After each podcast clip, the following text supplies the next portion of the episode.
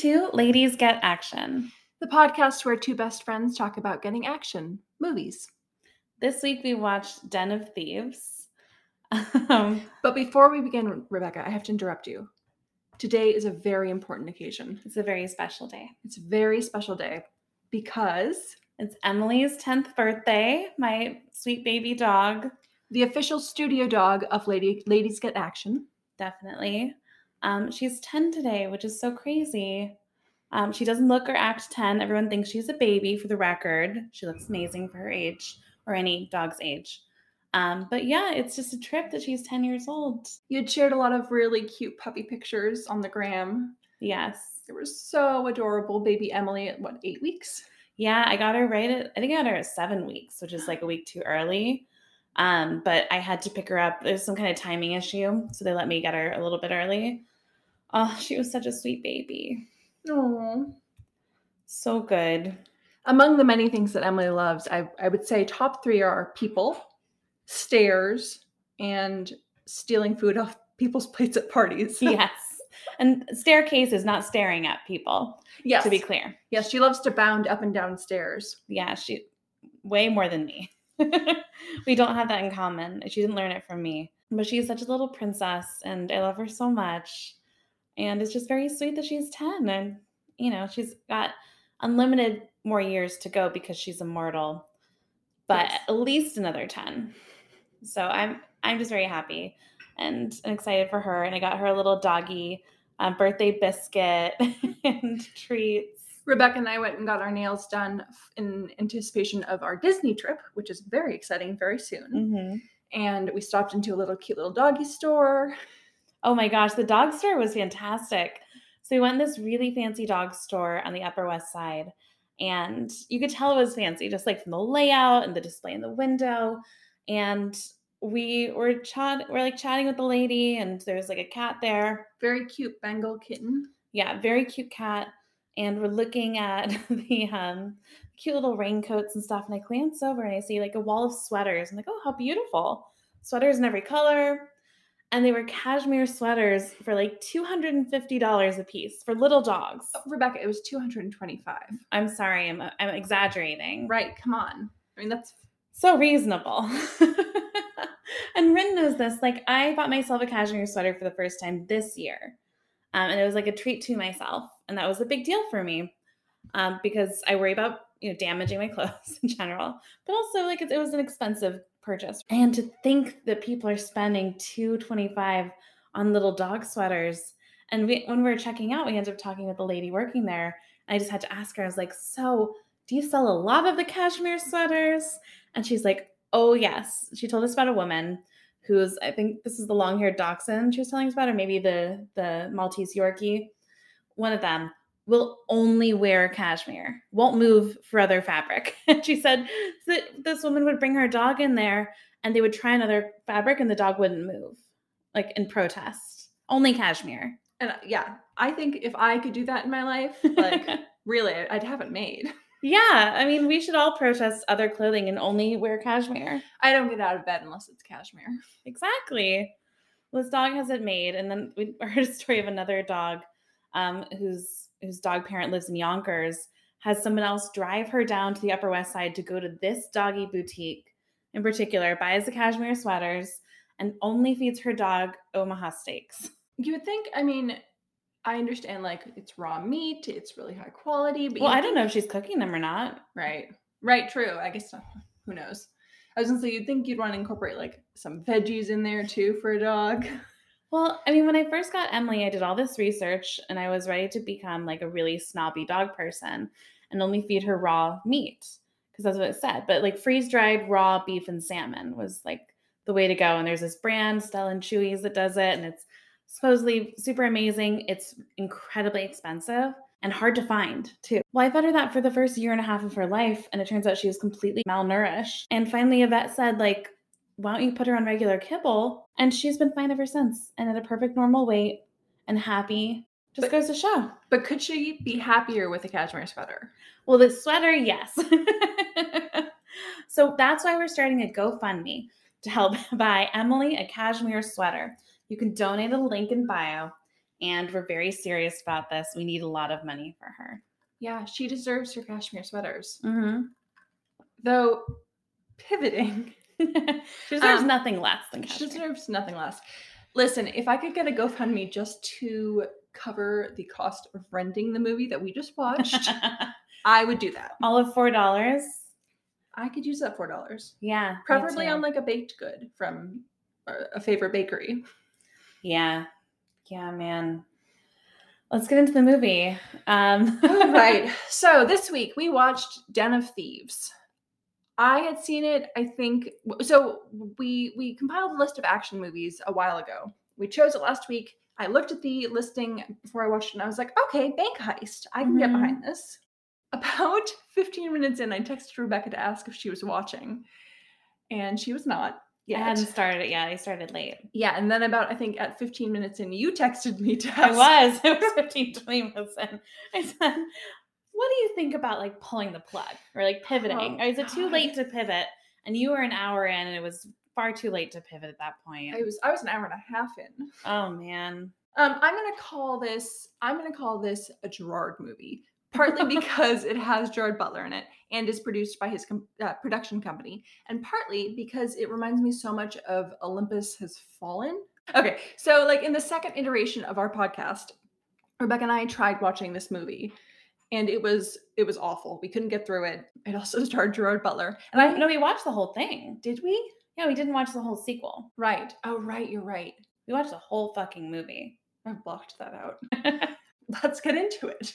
Okay, so it opens with these statistics about bank robberies. And I'm curious, I don't remember which movie exactly I've seen statistics like these, except I saw it, they have it in um Escape from New York. It was like in 19 in 1888 the crime rate was this and this. yes, but specifically about bank robberies. They have it in um the town.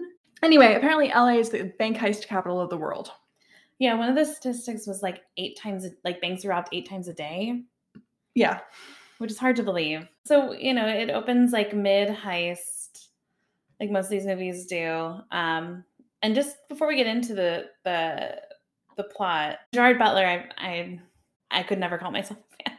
I don't like seeing him on my screen. I'm sorry, he seems like a lovely man based on what I, you know, I scrolled his Instagram and he seems like a very, very nice man. But every time he was on my screen, I was like, I hate you. Well, the character is detestable. Oh, the characters. Well, and the crazy thing is, this character is obviously obviously meant to be not detestable, but like kind of an anti-hero. yes, But he's clearly the villain, he's the villain of the whole movie. and in so many ways. And the movie keeps on wanting us to root for him, and I keep saying, nope, nope. There's so many times I wrote down maybe he can die in this scene. Maybe when he lights a cigarette at the very end, the car will blow up because there's like you know been so much gunfire. Who knows? He was awful. God. when I'm jumping ahead a little bit, but when divorce papers are served to him, I wrote in big capitals, "Yes, wife, divorce him," because oh my god. Okay, so let's go back to the beginning though, because I have a question about this teasing, this opening scene, this teaser. yeah, So, in a lot of the action movies that we've watched, the teaser is meant to, in a specific type of movie, it's meant to showcase how good people are at their job, right? sure, or, or to establish like an incident that the dominoes fall from, Right. an inciting incident. I yeah, I guess that that's what this is. I think I was hoping for this to be a better representation of how good the bank robbers were at their job. Mm. And it wasn't like I didn't get the sense of camaraderie. I didn't really care about them. There's no camaraderie in any part of this movie, and the film posits a gang of cops and a gang of robbers, um, neither of which has any chemistry or loyalty to the others within their gang, Nope. or or any interest or or um, connection with anyone from the other gang. No, we have to be told by the cops about the the bank robbers' connections to each other. Oh, and they're they're the loosest you could think of. Oh, they Right. this one played football with that one, and Yeah, they served together. yeah, it doesn't make any sense. and It doesn't matter to the film. No. Um, but you know, my first note with this opening sequence is like we're seeing an armored truck. So it's all gonna be about armored trucks and like the moving of money from banks and so on. We see an armored truck stop at a donut shop and everyone gets out of the armored truck to go buy donuts. In what world? In what world is someone moving money in an armored truck from one location to the other, which is like like they even acknowledge later is like a timed thing. Right. It's right. like a very, very schedule conscious thing to do. And they all let me get a donut. And they knew this would happen because they always get donuts. And then we're in a big gunfight and they start killing cops. I'm like, oh my god, they just they're just gonna kill cops like this with no consequences? And yes, that was the answer. Yeah, although um Pablo Schreiber has the line of now we're cop killers. Yeah. I got that too. And I have to say, I feel like for the past couple of movies, I've been really harsh from the get go. And then I'm like, oh, actually, I really like this movie. So I was trying to see this movie with an open heart Sure. and mind. And I wasn't totally in absolute denial, like in absolute hatred of it yet. Um, and even with that line, I was like, okay, maybe this movie is going to be kind of interesting. Like there's a weight to that line. You know? Sure, yeah, that that could have been something. Right. Um, it wasn't. And then Gerard Butler shows up. I know when I said I wrote, oh, is Gerard Butler's in this movie? And then it, he was breaking into a house. I knew it was his ex-wife, but didn't realize it was his current wife. I I wrote down bad dad. Yeah, clearly the worst dad. Yeah. Um, I also wrote ugh. like how mad would you be if your ex showed up to your house where your children were sleeping current, and- current husband, not even an ex. oh right right oh right okay but he was sneaking in weirdly. Yeah, why was he breaking? Well, I guess he wanted her to think that he was sleeping there the whole night. i guess so i'm sorry also if you were drinking milk straight out of the carton that's gross pour yourself a cup Well, the idea of drinking milk at all is disgusting to me. yes That's a personal issue. But so he breaks into his own house. His wife is pissed and she's like, Hey, you weren't home. It's like 6 a.m. What the fuck? And she like sort of plays coy about it. And she's like, Oh, what were you up to last night? He's like, Oh, I was working. And she shows him a text that he sent her that says, You a bad bitch. That was so hot. and he's caught, you know, sleeping with some kind of stripper or prostitute. And that's it. He is a scumbag. That's it. There's no twist like, oh, I have an explanation. No, he's just a scumbag. Um, but he gets aggressive immediately with her. He gets yeah scary immediately. His kids are there. I felt very worried for the kids. when when she when he's blocking the When he car blocked the car door, I wrote that down too. That was awful. very scary. yeah Um, very, very aggressive. And then I wrote down, oh God, now this is like the license he needs to. I thought he was a criminal at first. I didn't realize he was a cop at all in this scene. Mhm. Like, oh, here's the license that it's good timing for him, you know, to now go do crime because his wife and his kids are out of the picture. nope nope, no, he continues to stalk and harass them the whole movie. yeah i just i mean I couldn't figure out where the movie was going with this. Like, were we supposed to feel sympathy for him? Because I think like so. it wanted us to. I was terrified of him. Yeah. and just disgusted. He's just a scumbag. At this point, I didn't even know how much of a scumbag he was. But he's a scumbag. And then we get to a next scene where we find out he's a cop scumbag. Hmm. um, with the weirdest like crime scene scene I've ever seen, where it's Gerard Butler showing up wearing uh, like the greasiest kind of outfit and look you could imagine. And he stinks and people comment on it. And his little gang of bad cop buddies, his corrupt cop gang, are all there at the crime scene, just sort of hanging out, waiting for boss to come and to riff with him. And then you get these guys, like the suits come in from the Fed, and they know Gerard Butler and hate him, and just went, oh, this is going to be exactly what I think this is. And it was, and it was. which is a dick measuring contest between two men, one who's considered um, effeminate Mhm. and the other one who's a real man. And it was nasty and it got homophobic so fast. it got, yeah, this movie was really upsetting. nasty. It got so, so aggressively homophobic immediately, where Mhm. he said, I've got enough toxins in me to turn the Gaza Strip into a gay pride parade. I don't even know what that means. There are so many things that I find deeply disturbing about that sentence. I think most of all was that, was that somebody read the script and was like, "No, this is okay. We can greenlight this movie."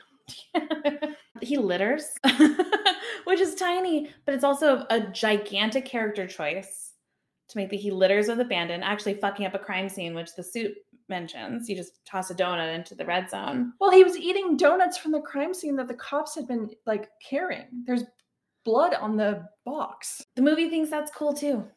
It's all cool. He smokes like a chimney. He's disgusting to women in his life. Um, he's incredibly homophobic. He litters. He's abusive to other people. Um, he beats up people constantly. And movie's like, this is your hero, guys. Like, check it out. Isn't he so manly? Don't you love him? Don't you want He's to so be just like masculine. him? He's so cool and masculine. And then of course they make the uh the suit a vegan. I didn't find the vegan thing offensive. I just thought it was lazy. Yeah, yeah. It was lazy and it was kind of expected. Yeah, it's just fucking lazy. Do you know who I liked seeing on my screen better than Gerard Butler? The vegan FBI guy. Oh yeah, he was fine. He was fine. He didn't do anything wrong. Exactly. We'll get so much more into why Gerard's character is disgusting. Um, here's one. His backstory is that he killed a Filipino guy. That's it. We don't get to hear anything more about that. I mean, it sounds like it was just like a another cop murder of an innocent person, the way it's presented. He's our hero. Our hero is one of the countless cops who's killed somebody without reason. And they just toss it off there like, yeah, you know, he's the guy who killed someone, so he's a dangerous cop. Not like a tragic backstory, even. It's not something that he's contending with at all. It's just, oh yeah, kill- he kills people. One of the things actually that struck me also in the teaser was the our, our gang of bank robbers. The minute one of their people ha- ha- fell, they were like, "Oops, Marcus is dead. He knew what he was getting into. Bye." Mm-hmm. And I get that the movie wants us to move along, but if I'm to believe that there's any camaraderie between them, There wasn't. no. I know, but yeah, even There- just seeing Jared. Butler like having to deal with the knowledge that he's taken a life. So one of, one of the delights of the film is Ice Cube's son is is the other lead role, one or one of the lead roles, and he was great. I thought. Every time O'Shea Jackson Jr. was on my screen, it was like, oh, thank God. I mean, not that the like- character was very good, but No, he did a nice job. I mean, it's just he had like a, a you just he was he would you know a hero sort of thing on on screen that made me want to watch him, or like I just enjoyed seeing him in this movie. Yeah, A ray of bright light in this other one. in a dark, dark room. Oh God. Um, but they're at his bar, and Gerard says, "You pull a lot of pussy in here." Then he says, "I'd fuck you." Kidding. That moment was I just I mean, again, once again, we have the problem of it's a lazy joke, it's a stupid joke, it's obviously deeply homophobic and regressive, but it's a bad joke. It's a joke from like I, I don't even understand. And also, what was the point of it? He's trying to intimidate him, I guess. I guess so. Yeah. Trying to see if he knew who he was, like trying to see if he could suss out he was a cop. Well, I don't know. I, I just thought he was trying to intimidate him with a threat of of like Rape. Yes. It was really upsetting. Um, then I wrote, oh, okay, so Gerard is a very bad cop. That's this is when we see what a bad cop he is. He tasers, Oh God, this scene. he tasers so the guy, he kidnaps Donnie. Um, it seems like mid him fucking a prostitute too. He's like coming out of a room with a girl um, who looks like a sex worker. They go into this room where it's Gerard Butler and his gang of other cops who have drugs on the table, who are drinking and smoking, and they have like five what look like strippers or sex workers there in the room, just observing all this. This the scene I wrote. This movie is like a trailer for why we need to divert money away from cops. yes, I wrote I wrote ACAB here. I was like, I was like, this is sick. Who knew this is like really? This is real sick. I'm like, all these cops are fucking horrible. Oh, this is also where I wrote this movie makes me physically ill. I go, what the fuck? Cop party with hookers, homophobic, and there are drugs on the table. And that's when Gerard in- explains this idea that he's in a cop gang. Right. right. Well, he also lays out for the audience that they're the bad guys. Well, he does say that. I actually liked that one line. He said, The one "You're line? not the bad guys. We are." The And I one, went, "I agree. the one line in the entire movie where, where we agree with this character. I agree. You're, you're a very bad guy." In the scene, Gerard chokes Donnie out. I was, Um, I was really worried for Donnie. He gets really out of control, and his cop friends just sit there and look at him like, "Yeah, this is what we do." Yeah. But I mean, I mean, in what world? Like, for whom is this movie? Because this movie is this movie for like the Blue Lives Matter people. I think it has to be. If it is, What do they imagine cops are doing and they're okay with? Because Um, it's not the law. I mean, I would imagine that they think that they have been entrusted with this badge, so they it gives them a They can do whatever they want, right? Yeah. And he's a bad guy. It's just, it was real sick. It was really sick shit. Well, I would. I would also imagine that they think like he's he's a bad cop, but he's a good man because he's going against the system. And as we know, the system is full of right, the suit. right. Right, the I mean, the rules that he he has to operate within aren't fair rules. Like he should be able to like kill whoever he wants without consequences and say all these things and do all th- these things. right, ruin doing. crime scenes and kill whoever he wants with impunity, and also harass his ex-wife and stalk her Mhm. and, and try and intimidate her boyfriend.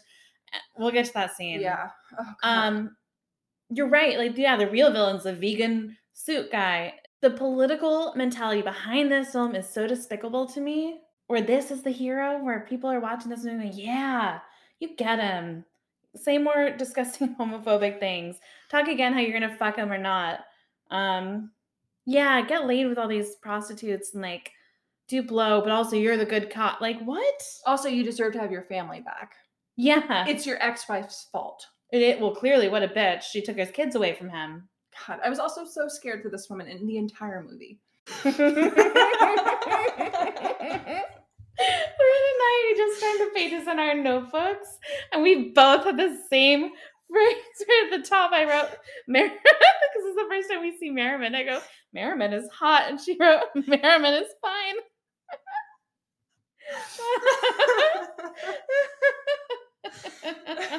he is hot. He's also uh, Liev Schreiber's brother. He's really hot. He is. He's yeah. handsome in the face too. He's not just like body hot. He's got a cute face. Yeah. I really liked him in this. He was my favorite character. But he was also like really intriguing and I could have bought him as maybe Well, a villain. He li- listen. He could have been good if there's anything to his character. There absolutely wasn't. Right. But he was at least good to look at, and he had he seemed like he had a, a light behind the eyes that Gerard Butler did not have. Gerard Butler had like shark dark eyes, you know, like deep deep seas, like evil in his veins. yeah, I would agree with that assessment. But Merriman looked bright and fun. His energy was light. I Even was, though he was right out of prison, he was having a good time. and I was rooting for him. I was reading from the whole movie. Him and 50. I loved 50. Mhm. And Donnie. And and Donnie, yeah. 50 was more compelling than Donnie, I would say, but yes. Yeah, Well, 50 got a backstory. right, he did. It's the only one who got a family. Oh,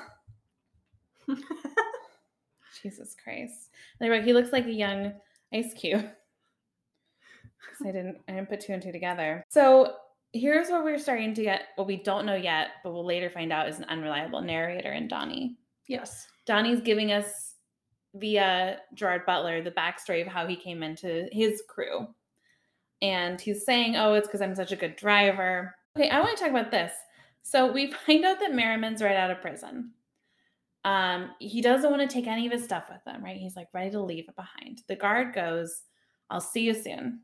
He goes, No, you won't. How?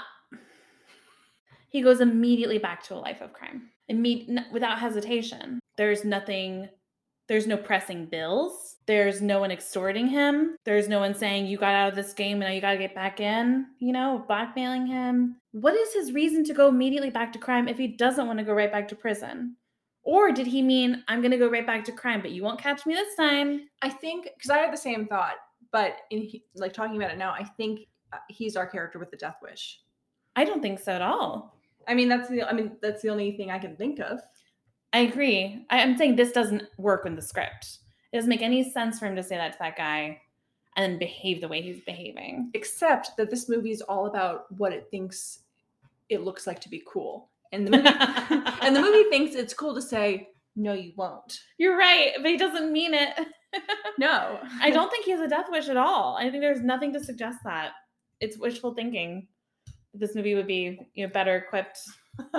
I'm giving it some credit. Yeah, you're giving it some credit that's not there. But yeah, I mean that's just stupid. And then all right, we'll find out they're gonna rob the Federal Reserve. Like just like uh what's his face did an escape from New York. Yep, I wrote big theme. That's how you got to to the, the prisons, uh, island of New York. Oh yeah, and then over here, it's not established that they need the money. Why are they doing these crimes? What's anyone's motivation for being a criminal? I have no idea. Well, yeah, they never explain like, oh, 50 does it because Like th- this could have been resolved with one teeny scene here and there. Like 50 looks at a giant bill, like a CVS length bill, and he goes, "Uh oh, my wife be spending," you know, or like, um, Or even in the prom scene, he's Yes. throwing his daughter this giant, extravagant like. and you realize party. he can't afford it, and you go, "Oh, that's why he's criminal." Or um, or Merriman gets a letter from his brother who's like, "I'm in rehab again. I need your money," you know, anything. We don't know why these men are participating in crime at all, except they seem to like it because it's cool. because it looks cool. Yeah. But a motivation is important for these kinds Yeah. of movies. You know, we know why the fast guys are doing their crimes. There's usually a direct reason that they need the money for something. Or it's not even about money, it's about stopping someone else from doing a bigger crime at this point. Or it's about survival, like Right. they're on the run. Right, exactly. Um, or to take care of their family. Or even in the case of Point Break, it's like Bodhi needs to feel that adrenaline rush. Right, he's doing it because he has a death wish. Yeah. Um it to have no motivation for our criminals or our cops um outside of this is what I do, I guess. This is the this is the role I have. It just it made it so not compelling to I didn't care at all about what they did or if they succeeded or failed because there's nothing at stake. There's no this is my last job and I'm getting out of it. Right. There's no reason to root for them other than maybe this succeeds or not, or but there's nothing at stake if it does succeed. None of them are saying, if I get this money, then I'm out. Then I'm gonna, you know, move to Cancun with my wife and my kids, or I'm gonna, you know, live this wonderful life. No, it's just another job. I want to talk about um 50 Cent and his daughter's prom date. I Yes. liked that scene. I love that scene. It was toxic as fuck, but I liked it. I mean, well, it gave us the backstory we needed. Yeah, it was a You know. cute moment. It was, it was, you know, this is how the gang actually supports each other as family members. Mm-hmm. um, because you have 50 Cent's uh, daughter is going to prom, and you know, a young. It's also incredibly cliche. This whole scene. Yeah. This is not a well written scene, even even if this being one I liked. Um, I liked it because that it was the one spot in this terrible movie where I'm like, oh, this isn't as bad. It was a bright spot. Yeah. But um basically the the prom date comes 50's like wearing his, you know, signature tank top. and, and he's like, "Come with me, kid."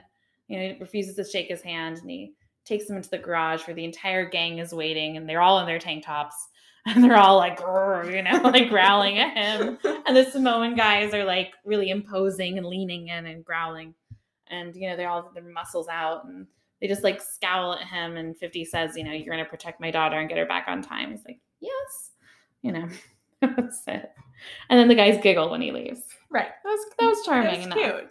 Because again, it, it gave us a sense of like community and Mhm. family that we needed from a movie like this. yeah it was it was one one moment of lightness that i enjoyed um okay so at this point we have Gerard, before we get to the dinner scene which is a horrific scene which i definitely want to get into but before we get there we have a couple other moments so previously we had you know donnie obviously getting kidnapped by gerard butler and his gang of cops why doesn't donnie within the within the story why doesn't donnie tell his gang hey a cop grabbed me and nabbed me and i told him xyz I actually I was wondering that too.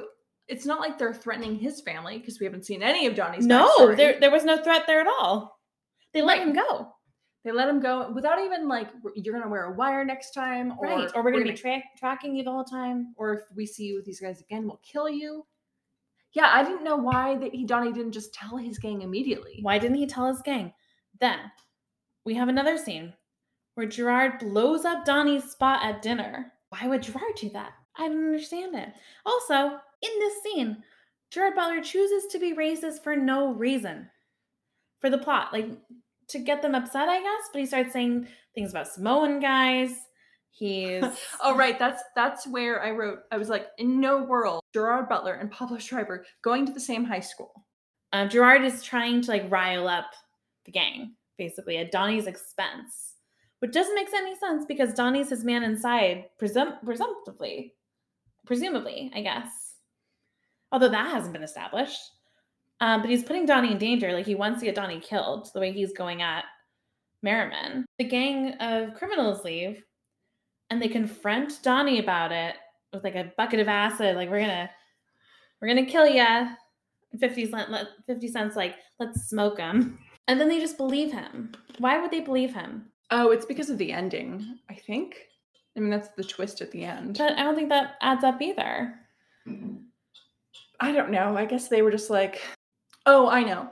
Because then Merriman was like, tell tell Gerard Butler that we're on for Friday. Because they realized Oh. they could use him against Right, they're using him as a diversion. Yeah. Whatever. so stupid. All right, now we're at the big scene with the dinner. So do you want to set it up? Oh, yes. I'll just start by saying that I wrote for the scene. Every scene with Gerard Butler is awful. He's horrifically something here. But this scene, uh, Gerard Butler drives up to this very nice, like, modern house and starts pounding on the door, basically. But he can see that his soon to be ex wife is having dinner with three other people. Um, presumably, presumably, like, it looks like two couples having dinner. Like a double date. Yeah, a double date. Um, so he bangs on the door, he gets let in, or he breaks in. Um, and then he basically goes in and starts harassing them. He big dicks uh, her date to the point where he is so close to physically assaulting him. He eats his burger off his plate. He drinks his wine from his glass. He's saying disgusting things.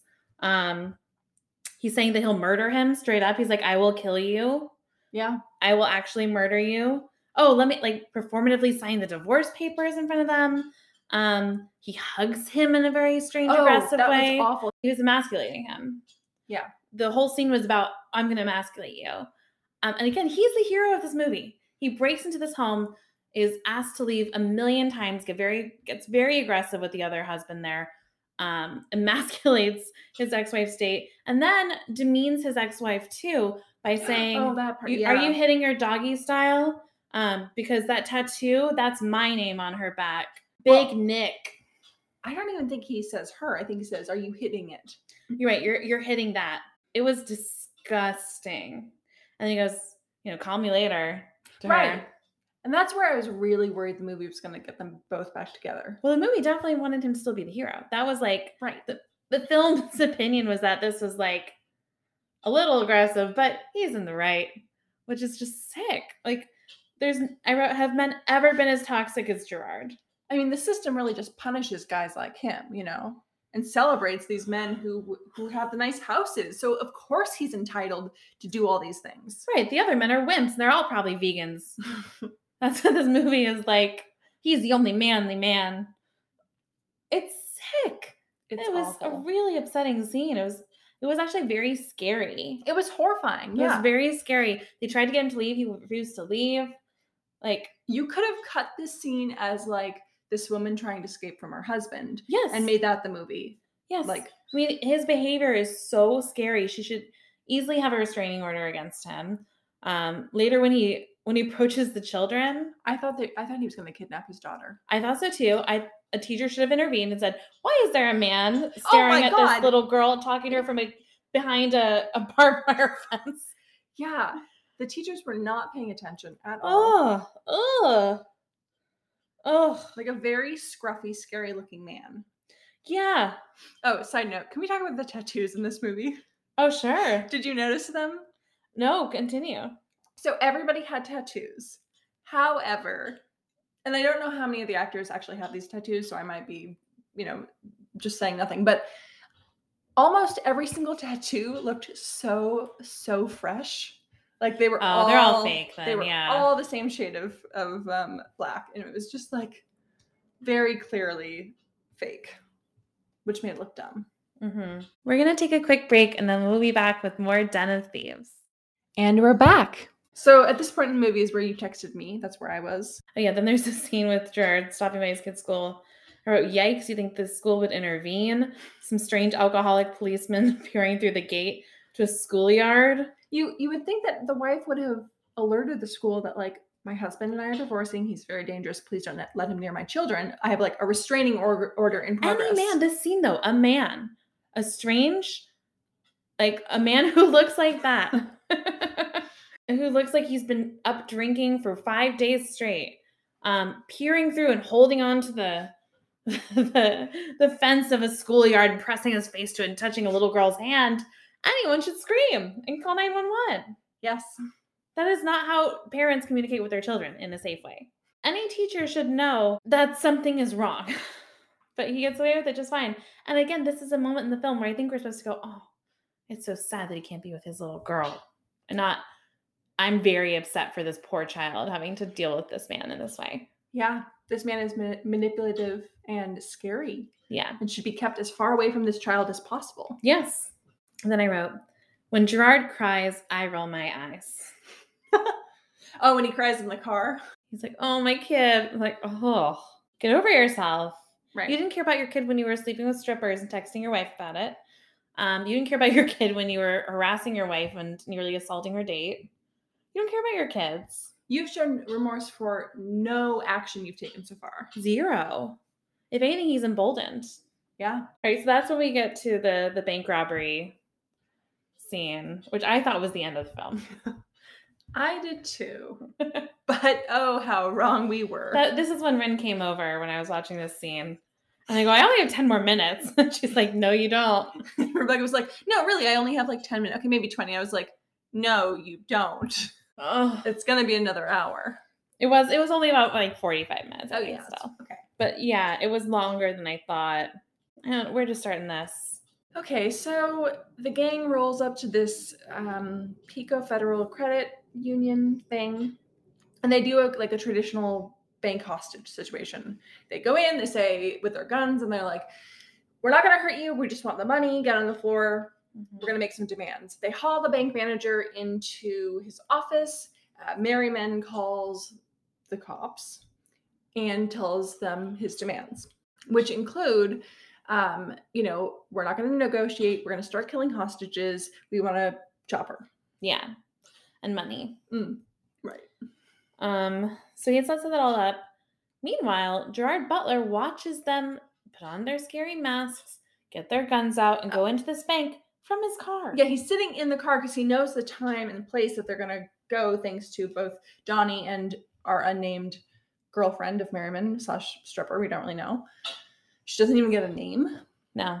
Um, yeah, and he just watches them with the excuse that, like, oh, they haven't committed a crime yet.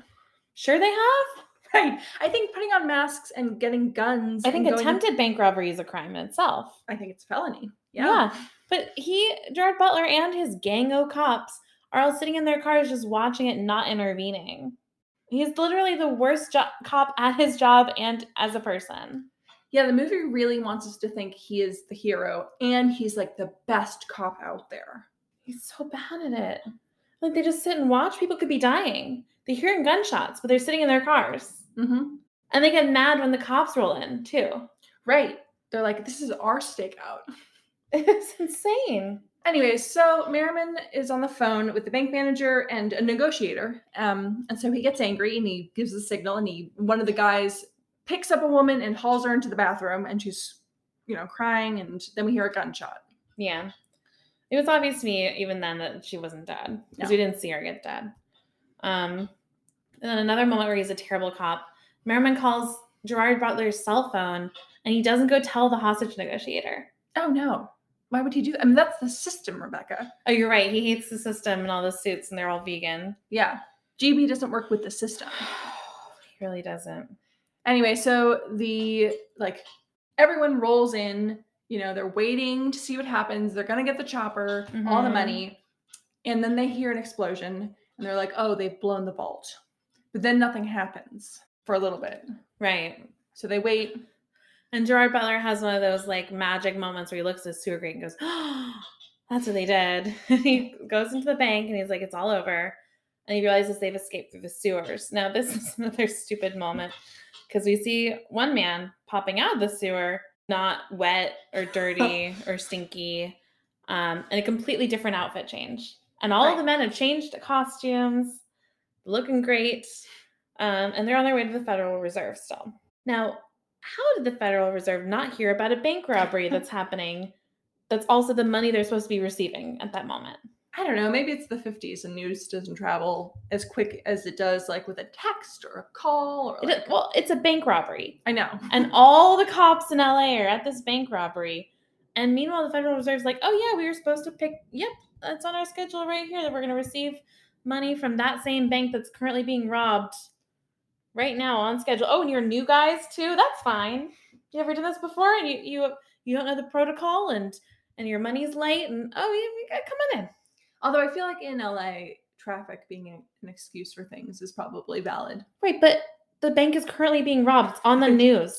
Right. they don't think to go, oh, we maybe we won't get our shipment of money from this bank in Pico, whatever, because it's currently being robbed. There's no money to be dropped. yeah. So that was idiotic. Um, and then the- the next idiotic thing they did is you find out that um, what's his face, Donnie, Donnie. is sitting inside the box of the money, Yeah, at this point you'd think there'd be sensors or like an X-ray. They An- definitely yeah. One million percent would put the money through an X-ray just in case there's a gun in there or something, yeah or a bomb. Or like a human or a human man crouching in there. Yeah. Somehow not moving at all and Or breathing. breathing. It was outrageous. That was so stupid. So stupid. I mean, I felt like that was straight out of Ocean's Eleven. Uh, it- but it was the it was just dumb. Oh, it was real dumb. dumber than Ocean's Eleven. Then he has a magic device to make the camera not work. They- Yep. That was never explained. Magic technology to scramble the cameras. Yeah, I mean, it didn't make any sense. It was also very stupid that the guards somehow weren't looking at the right second and they didn't figure it out. It just it took so many people doing their job so bad and lazy for this to get pulled off. Yeah. Oh, I'm gonna go take a break right now. I'm not. Oh, well, yeah. The the the camera's not working. That's fine. It just made no sense. That whole scene was so stupid. He ends up in the vents. and he makes it out in time to deliver some Chinese food to. Uh, also, didn't make sense. Well, he had stashed. So he'd gotten hired with this um, Chinese restaurant, Right. and he had last time he delivered, he had delivered one and stashed the second in the vent in the bathroom. So it was like three, four, five days old. Yeah, and so he delivers that. He change. He has a co- full costume change in the toilet somehow. I guess he brought a costume change in the box of money. Sure. Escapes through the vents, finds the bathroom, changes in the bathroom, comes out with the food like he's been there all day delivering food, drops off the food. He almost gets caught leaving, but he doesn't. Even to the extent that, to which the woman who receives the food says it tastes terrible, and she calls down to stop him. To get her money back, I, if no, I don't I don't know if that's the case. She just said stop him. maybe to yell at him for delivering bad food. I guess. No, and I mean anyone who has ever ordered food in the past 10 years knows that you don't harass your delivery person. Well, they also know that the delivery person doesn't really carry money on them, and if you're going to get a refund, it's going to be from the restaurant. right, you have to call the restaurant. Anyway, she says stop this man, and then doesn't it just like cut away? We don't see what happens to that. No, I mean Gerard picks him up. Right, but the the security guard doesn't go after him. Nope, he's Why? already long gone. Um, this is also the point in the movie where we completely abandon what Gerard Butler's doing for like a good 20, 30 minutes. And we don't go back to him for a long time. Um, he's like a thousand steps behind them. He doesn't find out they went to the Federal Reserve until the very last frame of the movie. He does. No, he doesn't know they're at the Federal Reserve. Oh, right. He just the happens. whole fucking movie, he has no idea they're at the Federal Ah, Reserve. right, because he just happens to see Donnie delivering. Oh, I did not get that. Never figures this plot out. Oh my god, he's dumb. There's never a moment where he's like, oh, he went through the sewers to get to the Federal Reserve. No, he never gets the plot. No, he just happens to be driving. Yeah. On that highway. Yeah. Oh my god. And then he just happens to be in traffic. And then you remember at the end where he goes, "Oh, the bar is so close to the Federal Reserve." I was wondering about that moment because I thought He didn't. No, he didn't. Pi- Oh no, he didn't piece it together the whole movie. Oh my god, what a dummy.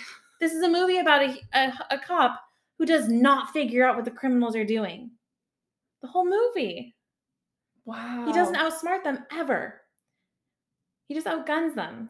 But he doesn't out. He doesn't figure out the plot. the the movie. Um, oh, but I'm like, okay, we've lost Gerard Butler in this part of the film. And then I wrote, it's mean those ladies are tricked into eating days old food. That's Yeah. mean. I liked those ladies too. I loved their first scene with Donnie. Yeah, because they were hitting on him. That was cute. They're literally the worst cops ever.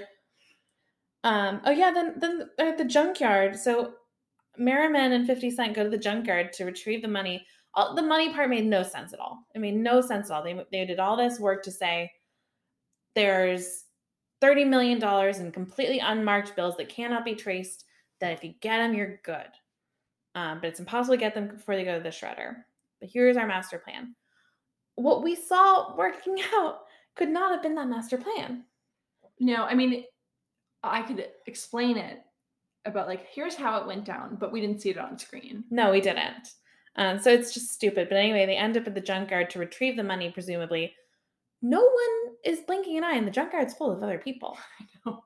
I know. Presumably, people who work there, people who are used to receiving shredded money from the Federal Reserve, because the Federal Reserve truck rolls up. Um, everyone watches these men take off all their clothes, burn their clothes in the middle of the junkyard, take the money, and no one's like, hey, you, you can't just take shit from the junkyard and start a fire. Right. You also can't take shredded bills that are not, you know, for that, that are from the government. N- no, for your own use. No. No, it, it was just absurd. But you know, that happens. And then I also this is also where I noted too, there's no camaraderie with these guys. We talked about before. You really feel it in these moments because I feel like they that was when uh Donnie they were like, oh Donnie got made because they see that Donnie's been obtained by Gerard Butler. And Merriman goes, okay, well, we just lost both of them, even though the Samoan guy was not made. And he's like, I can still help out. Right. Merriman was really being. being Merriman's like, yeah, fuck both of them. Um, and then we get a big shootout in traffic. I mean, at least they took the time to show us all the people getting out of their cars and like or ducking down. Yeah, right, they did take the time. Safety. Right, because this would have been really horrible to see. Oh god, yeah, this would have been a massacre. Yeah. Um, I wrote, um, do they have car insurance for this kind of thing in LA? Like shootout in traffic? I mean, um, every time I've been in LA, it's not been anything like this. I've never had a shootout. Well, it seems common in this film. film. Um, and I wrote, I'm not rooting for any of them. Mm-mm. Certainly not Gerard Butler and his gang of crooked cops, or necessarily Merriman because he just abandoned his guys. I want I don't want 50 Cent to die because he's got a family, but he does. But yeah, and then Merriman leaves 50 to die. He doesn't try and drag him away. He doesn't say anything to him. Um, I just really shouldn't be surprised. It's interesting because you mentioned that, and then I remember the scene with Gerard Butler and his men, and they're like, you know, with one of them where he's like, "Have you tended to the boys yet? Are you going to call the you know, the dead guy's wife. So maybe the movie is like telling us that Gerard is still our hero. I guess. Yeah. Um, Gerard Butler gets shot in the hand, but it doesn't slow him down at all. He can still shoot just fine with that hand. So I have to say, my boyfriend and I went to a VR experience over the weekend where we, you know, we were basically alien droids shooting off, um, or like we were basically droids fighting off an alien invasion, and we were given, you know, guns, and I gripped that gun so hard in my fake fight that it was sore for hours afterwards. So I don't know how your hands are sore. Yeah, my hands were sore. So I don't know how Gerard Butler is doing just fine with his shot hand. Well, it's it's just absurd. Right. It I mean, if your hand gets shot in the middle, which it did, you wouldn't then happily grab and grip a gun. No, you wouldn't. You'd be screaming and like wrapping it. Or at least he should be holding the gun with one hand. Yeah. That was stupid. Um, I wrote Gerard deserves Gerard deserves to die in this movie. And then, you know, it's a showdown between Gerard Butler and Merriman. And we've seen this in so many of these movies done a million times better where these men are diametrically opposed or they're mirrors of each other, like a dark mirror, like we talked about in Point Break and Fast and Furious. Um, in all kinds of films like this, where these men are seeing something dark in each other that they see in themselves, where there's like one or both man has gone through a personal journey through the film and then has come to a, a conclusion in this moment facing down his other. Mm-hmm. No, none of that happened in this movie. They're fucking strangers. They have nothing in common. They've learned nothing from each other. Um, there's no exploration of self here at all. They're not connected in any meaningful way at all. Well, I would say that's because Merriman isn't actually meant to be Gerard Butler's other.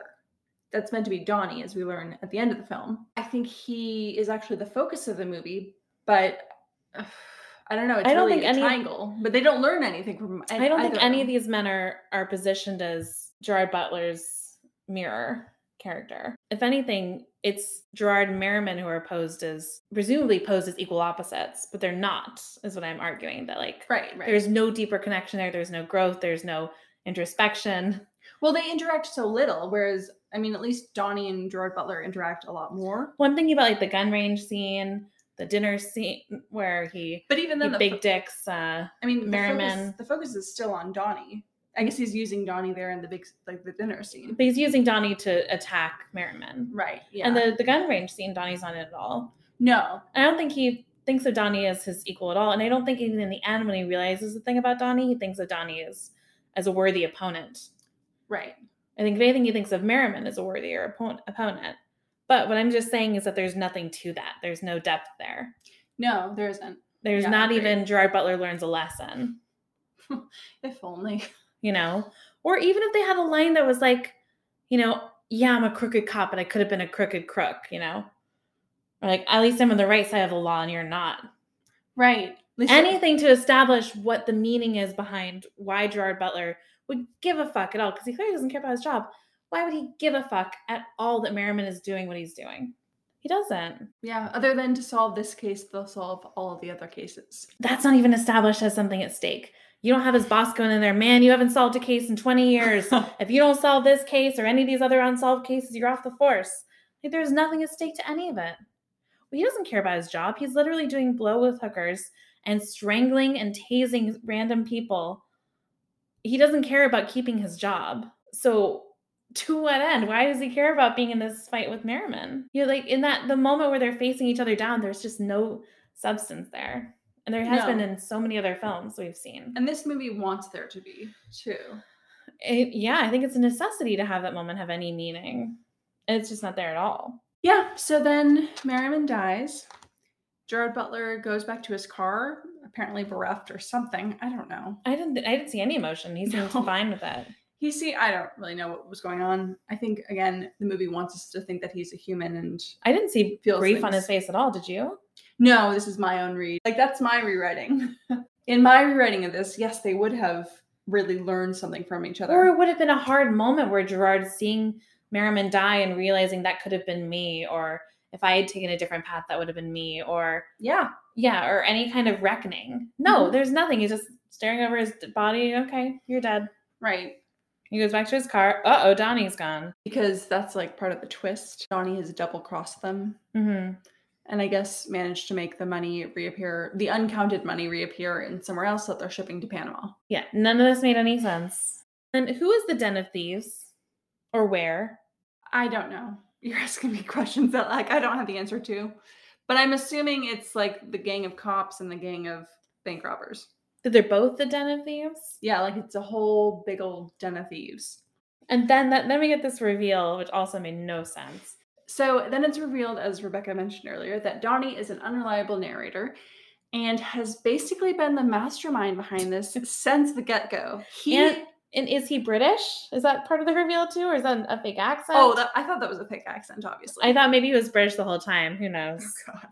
Right. So and the movie ends with Johnny in London, and we see that three of the men who worked at the Federal Reserve were in his gang. The woman, one of the women from the Chinese food delivery, was in his gang. Who, who worked at the Federal Reserve was in on in on the job, and then the Samoan guy who who was also very like who was nice to him was also in on this. And we learned from Gerard Butler's uh, jaunt to the bar that Donnie had played soccer with at least the with all three of them. Um, What was that supposed to mean to us? that's supposed to show the camaraderie that we have been missing the entire movie, or the the missing link.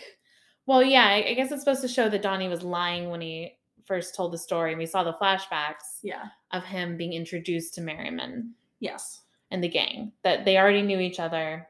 He wasn't the new guy in town, you know, or just some guy who got roped into it. That he was like a mastermind. And then we see a new revised scene from, I guess, I suppose Donnie's interpretation now, or his truth, where Merriman says, "It'll be my gang this time instead of your gang, your crew." and we're gonna do it my way. And Donnie goes, okay, sure. But clearly he was double crossing them the whole time to get away with his crew, who all of his friends work at the Federal Reserve. Right. Well, that's the thing in the end, like in that end scene where he befriends the new diamond. Oh, stupid. Also, that guy looked like an action star, like like huge. He looked like Dolph Lundgren or something. Yeah, he looked huge and out of control, like an MMA guy. So stupid. Well, you know, these days MMA just doesn't pay, so he has to go into the diamond business. yeah. They we're like, why would they be in his crew? Like, why would that woman who works at the Federal Reserve want to blow up her entire life? Like, all these people, all these white collar people are like, yeah, let's like, yeah, let's do that. Maybe it's that Donnie is playing a really long game and everybody else is playing a short game. We haven't seen Donnie be some incredibly charismatic criminal either, or like someone who can easily convince, No. or someone who can like inspire the people to to follow him into danger. People with good jobs, with white collar good jobs, to to steal money from the Federal Reserve and also move to London with him. It just yeah, it was a, it was a lot to ask. Well, if the movie really wanted that to happen, they needed to have given him more screen time to showcase that. And I think it just wasn't willing to take Sure. screen time away from Gerard Butler. It could have taken one scene at the bar where you see how charismatic he is as a bartender. Right. That could have helped sell it. Yeah. Instead, you see him with his friends. Remember the guys at the beginning when they're when he's like, "Okay, no more drinks for you." Oh, that that was his new gang, That that was his Federal Reserve gang. was it? hmm The Samoan and those guys. Yeah. Oh yeah. We flash back to it when Gerard Butler. I didn't. Yeah, I didn't quite understand because the Samoan guy was in the other gang too. Yeah. Okay. I know it's a hard question, but how would you fix this movie? I mean, obviously, the homophobia, racism, misogynistic, all that stuff aside. Yeah, I mean that stuff aside, I would probably just nix Gerard Butler's character altogether because he's not a compelling hero, and just have this be a heist movie where Donnie tricks Merriman into helping facilitate his crime. Hmm. Yeah, I think that'd be much And you cut Gerard out entirely. How about you? How would you fix it? I mean, I was gonna say like make his part significantly smaller, but I think cutting it out entirely would work great. And then really making the the two different like gangs more obvious, giving both sides like more of a connection, and also slightly more hints about Donnie's hmm you know double cross. Yeah, I really felt like it came out of nowhere. It was just very silly. Well, it's it's the thing that I absolutely hate in action movies, which is ignoring the rest of the movie for the setup at the end for the for the sequel. Right. Well, and for the twist that isn't earned. Right. So, Rin, overall, how did you feel about this movie? Oh, I hated it. It made me deeply upset. And uh, as we talked about earlier, like, who is this audience? Who is this movie for? Yeah, and that might be the most disturbing part of it is there is an audience for this movie of men who would it has to be exclusively men in my mind. Um, but of men who would watch this and go, "Yeah. Yeah, I like that. He's a hero." This movie did appear on a top, you know, 30 or 20 list of action movies too. Yeah. How? I just don't know what people see in it. Even from an action, quote unquote, action standpoint, none of the fight scenes are particularly interesting. There wasn't very much action in this movie. No. There was the opening shootout scene at the donut shop. There was a heist scene um, at the Federal Reserve and at the bank prior. Um, and then there's a shootout in traffic. But there's so much the movie is has no action. Yeah. And when there's no relationship between any of the men, Any. It wasn't even like a deep friendship between Gerard Butler and one of his buddies. No. I mean, I feel like the deepest connection I got was between him and the FBI guy. And that was like, oh, questionable at best. Yeah, this movie just made me really upset. And not like outwardly upset. It was just kind of like, Ugh, really? I had to sit through basically three hours of this movie and four of my hard earned dollars. That's right, four dollars you'll never get back. I could I could have gotten a croissant with that. I could have gotten a fancy coffee. So I mean, I I- don't really know how else to talk about my feelings other than to say because usually I feel like we do a really good job of highlighting what we liked, even if we really didn't like the movie. But this is just one of those movies that I think is going to exist on Amazon Prime and enjoy my four dollars, G base. Rebecca, how did you feel about this movie? I mean, I think it's obvious. I thought this movie was despicable. There's nothing redeeming about it for me at all. It's misogynistic, it's racist, it's offensive, it's really homophobic. Um, and pointless. And like at the end of the day, Bad Boys is a much better film because at least they attempted they attempted humor. They attempted to show a relationship between two men, even though they didn't actually justify it in the script and undermined it at every turn. This one didn't even attempt to show you that he had connections with anyone, that his gang of, of crooked cops was like a family. No, it was just these are some other criminals and they happen to have badges and they're all disconnected. And same with the criminal gang, completely disconnected. Mm-hmm. You know, there wasn't even a glance back when 50 when 50 Cent gets shot from Merrimen. Yeah, it really makes you long for the barbecues at the Toretto's. Well, that for sure, but but things. just anything, just any kind of human connection. I've seen a couple of Gerard Butler's action movies recently, and it's interesting because they all sort of tend to have the same theme in that he is sort of an anti-hero, like a guy going against the system who has children. Mm-hmm. Which really makes me wonder if this is just how he wants to be seen this is the image I present to the world. I'm like a good guy who goes against the system, or if this is the role he feels most comfortable playing. I mean, I don't know. How do you read the script and not go, ooh, this is not who I want to show up as? So I hated this movie. uh, this may be one of the worst movies I've seen. Out of five, Rebecca, what would you be your trash can rating for this movie? I mean, we don't have zero, right? No. If it's not a zero, it's a one. I think it's a one. Yeah. This is the worst movie I've seen in a very long time. It made me really angry and I really hated it. Um, and I really was searching for anything to grab onto. The only things I can, the only things I will say in its favor is that Merrimen was super hot. I like to see 50 Cent. And that's it. What about you? How many trash can fires would you give this out of five trash can fires? 100% one. Lower if I could. Mm-hmm. Same. I think the fact that we both at the same moment in the movie were like, I can't. Do we have to do this? We're I think that was really telling. I'm glad we stuck it out. I'm glad we know. Yeah. You know, I, w- I would hate to stop it earlier on and then again, because this is on lists of people's favorite movies of this genre. Not a lot of lists. It was on I saw them on lists. I should have should have taken it as a warning sign. But um some people in the world like this.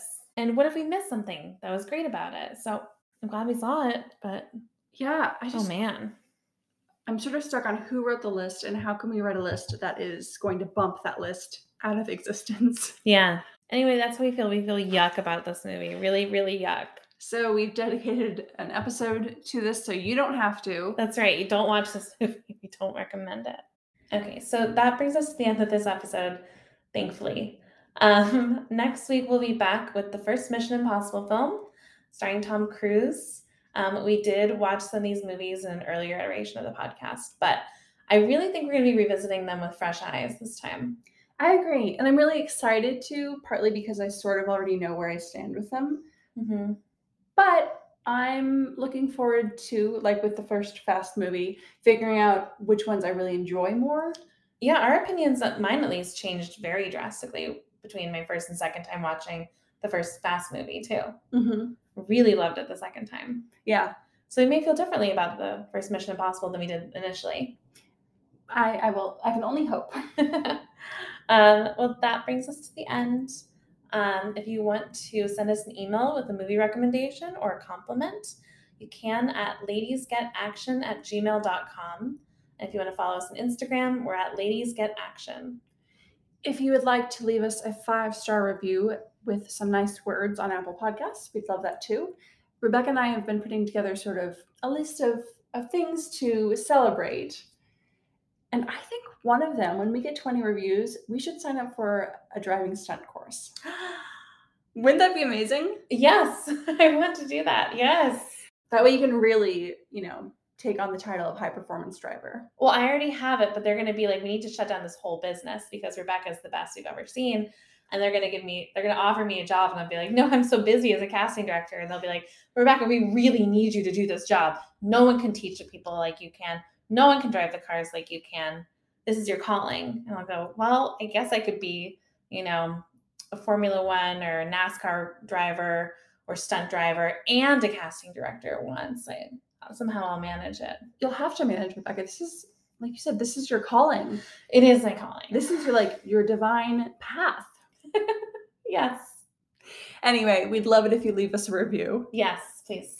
And Rebecca, where can people find you if they want to find you in all your driving glory? You can find me on Instagram at Rebecca Ringley Casting. And Rin, where can people find you? People can find me on Instagram at Rin Olsson. That's R I N O L S S O N. And until next time, Get some action.